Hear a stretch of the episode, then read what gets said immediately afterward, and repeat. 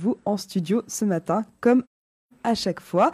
Joyeuses fêtes de Hanouka pour commencer. Merci à vous également, plein de lumière dans les studios et dans vos familles également.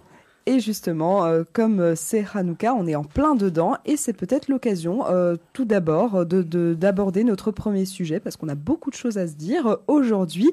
Alors on va peut-être parler de Hanouka avec vous, Yoël et Dominique, mais sous un autre angle que le miracle finalement de l'huile qui a brûlé pendant 8 jours et les fameux beignets. Alors oui, je vais essayer d'arriver d'une façon ou d'une autre à cette fameuse toupie que nous avons à Hanouka. J'ai toutes les semaines le plaisir de lire le billet de Richard Prasquier, l'ancien président du Keren Hayesod en France, avec qui j'ai eu l'honneur de travailler, qui passe d'ailleurs une fois par semaine à Radio Judaica à Paris.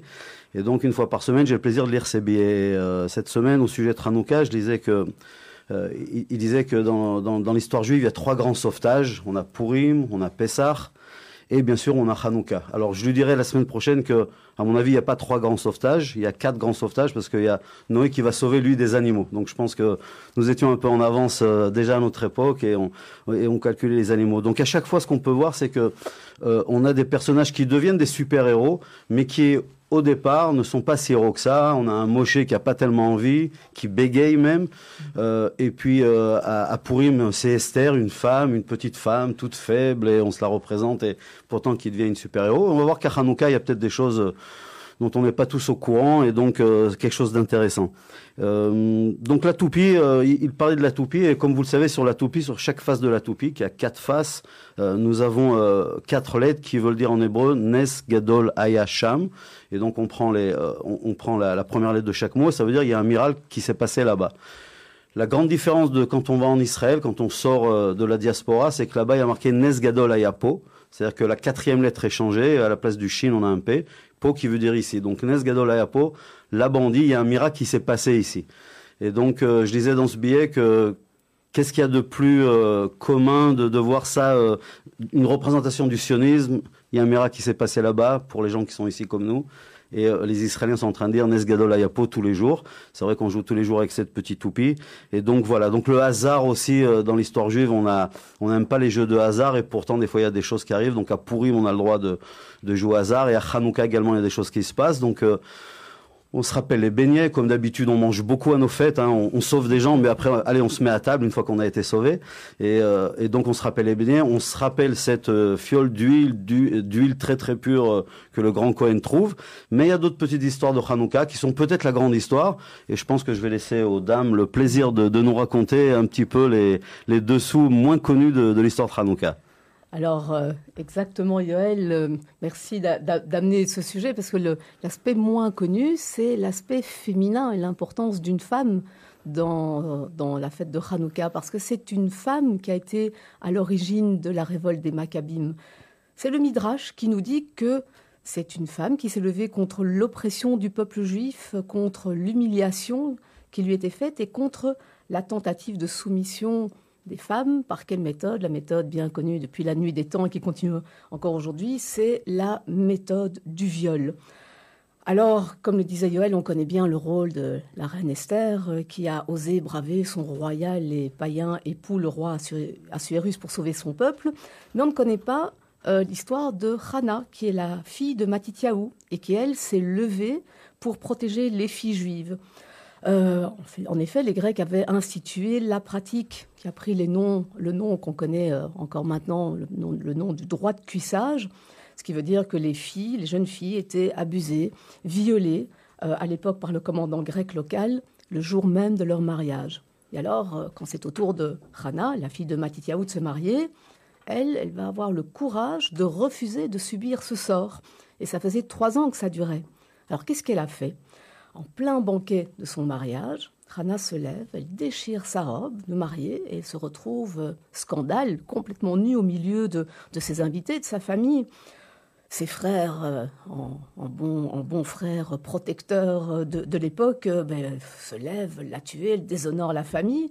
Mais Rana, qu'est-ce qu'elle fait ? Elle leur tient tête, elle dit « Ah bon, je déshonore la famille, mais vous allez me livrer à un commandant grec qui va abuser de moi, qui va me violer. Et là vous ne dites rien, l'honneur de la famille n'est pas mis en jeu. » Et en fait, ça va réveiller ses frères, et on dit que le Midrash nous dit que c'est cet acte de courage-là, le fait d'oser braver une pratique humiliante qui a donné l'impulsion pour que les Maccabim se révoltent contre le pouvoir grec.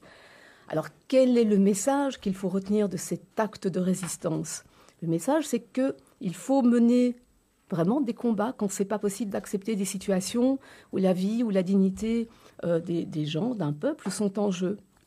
Et c'est là, parce qu'il y a toujours un lien avec le Keren Hayesod dans tout ce qu'on raconte, c'est là que l'action du Keren Hayesod se déploie, se manifeste, se justifie aujourd'hui, c'est-à-dire être présent pour tous ceux qui n'ont pas la chance d'être du bon côté et qui ne vont certainement pas retrouver leur chemin tout seuls. On est là pour les aider. Oui, voilà, enfin, je voulais faire cette transition. Déjà, tout d'abord, merci pour cette histoire que je dois bien vous avouer, je ne connaissais pas. Alors, vous parliez de super-héros, Yoël, en voilà une super-héroïne. Et pour continuer dans les super-héros, finalement, le Keren Hayesod, c'est super-héros aussi des temps modernes. C'est vrai, vous avez raison Asselet, on essaye. Et c'est vrai que... Alors, je ne me comparais pas, bien sûr, aux grands héros... dont on entend les épopées, et des gens très courageux, mais qui vont toujours un peu à contre-courant. C'est un peu l'histoire juive, souvent, quand on voit même les prophètes et tout ça, qui sont toujours là pour essayer de réveiller une conscience sur des inégalités, sur des choses qui ne se passent pas bien. Et donc, des fois, c'est un petit peu le ressenti qu'on peut avoir, parce que c'est vrai que dans la vie de tous les jours, les gens se disent « tout va bien dans le meilleur des mondes, je me suis levé ». Je vais au travail, j'ai mes vacances qui arrivent, c'est devenu la grande chose. Et donc là, nous, on est là pour essayer de penser à ceux qui n'ont pas les mêmes choses, les mêmes chances, et c'est pas toujours envie, parce que c'est vrai que c'est dérangeant. Je veux dire, même ce matin, quelqu'un qui part au travail me dit encore, il est encore venu nous parler de problèmes, mais il n'y a pas le choix. Et donc à chaque fois, on se relève, on se dit bon allez, on va encore essayer de passer un petit message. Et c'est vrai que à part d'essayer de voir les problématiques de la vie, comment on agit. Et c'est ça le problème. Alors c'est vrai que je suis envoyé par Israël, c'est devenu mon métier pour quelques années.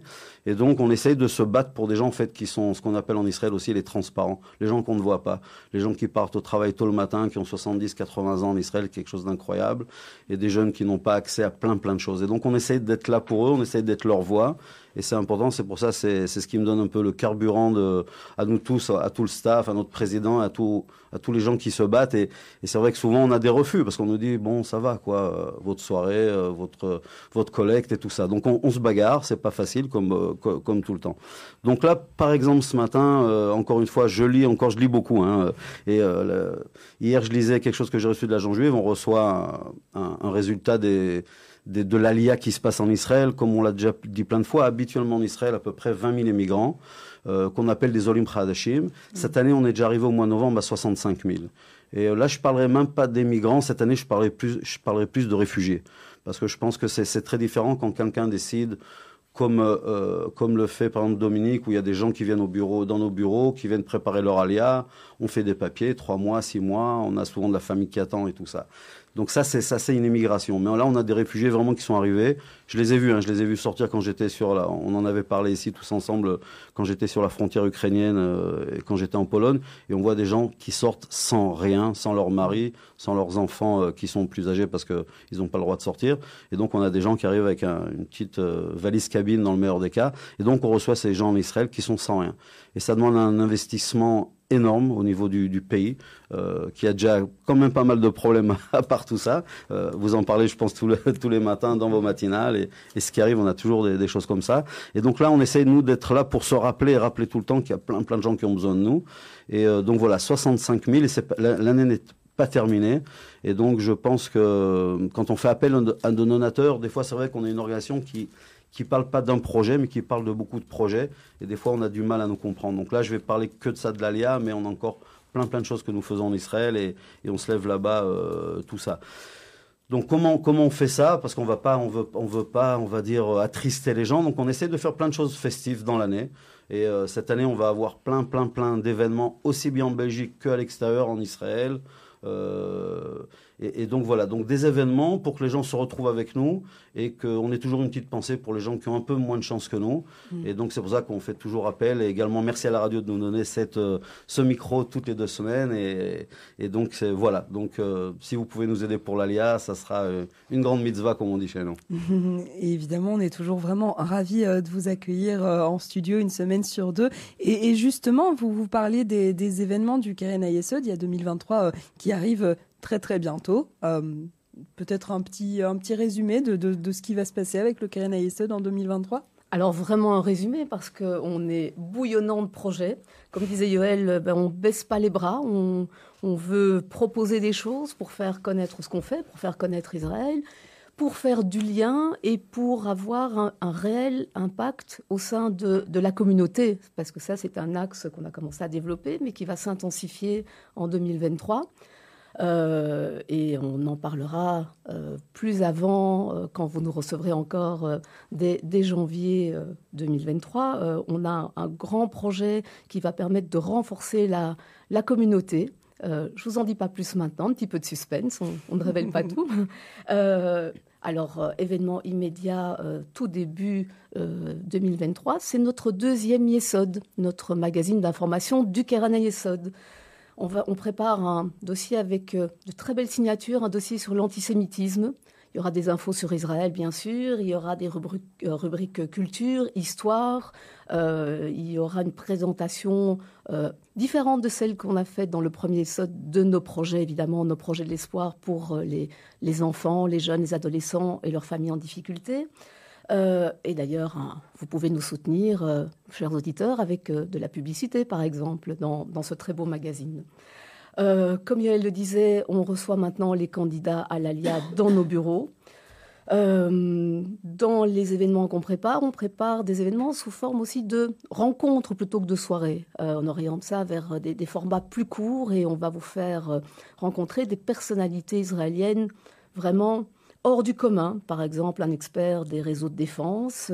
On prévoit un atelier de cuisine aussi. On va recevoir un ingénieur qui est spécialisé dans le traitement de l'eau. Vraiment, ce sont des sujets très divers qui vont montrer tout ce dynamisme en Israël et qui va permettre de faire ce lien aussi.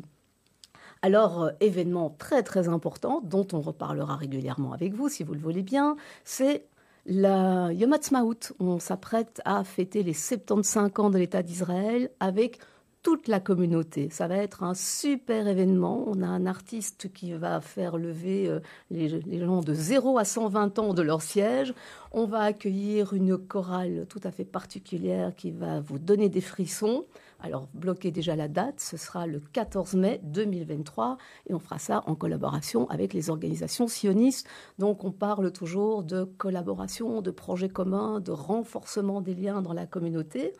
On a des projets avec les écoles aussi pour créer ce lien et pour renforcer ce lien entre la diaspora et Israël, pour sensibiliser les jeunes aux réalités du terrain.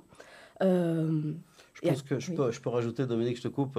On aura un grand rendez-vous avec un journaliste, donc peut-être on aura l'occasion de le faire parler également à la radio, qui s'appelle Oat Rémo, qui est très connu en Israël. Il est spécialisé dans tout ce qui se passe dans les territoires. Il est vraiment sur place. Il est toujours, on va dire, même un peu menacé dans son travail. Il a un travail qui est vraiment très, très speed. Un métier dangereux, le journalisme. Voilà, on le voit. Il rencontre des gens du Hamas, il rencontre les terroristes. Et donc, une personne très intéressante, ça sera au mois de mars. On a un grand événement où on envoie nos grands donateurs qui nous supportent dans le monde entier, qui vont partir là en Éthiopie pour 2 ou 3 jours. On est en train de vraiment d'évacuer. Je peux me permettre d'en parler, ça a été fait un petit peu dans le secret pour des problèmes de sécurité. Donc là, on est en train d'évacuer les derniers centaines, milliers de personnes qui restent en Éthiopie. Encore un point où le Keren Hayesod de la Jean Juive travaille très dur.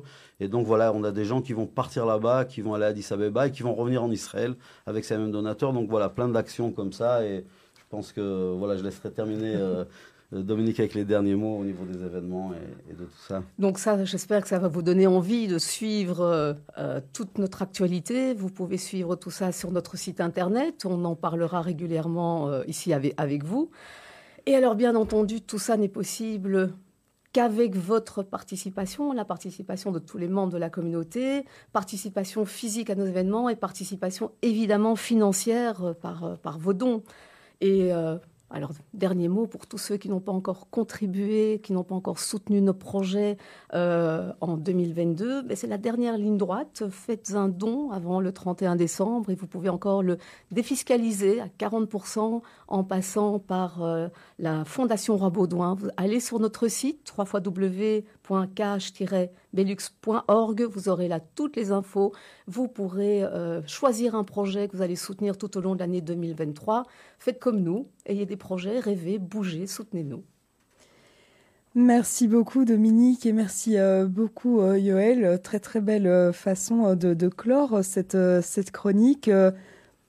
Des projets très positifs, ça fait du bien. Voilà, il ne me reste plus qu'à vous souhaiter Raksamer, Shabbat Shalom et on a hâte de vous retrouver dans 2 semaines. Raksamer. Raksamer. Eh bien, merci d'être venu ce matin à nos amis du Keren Hayesod.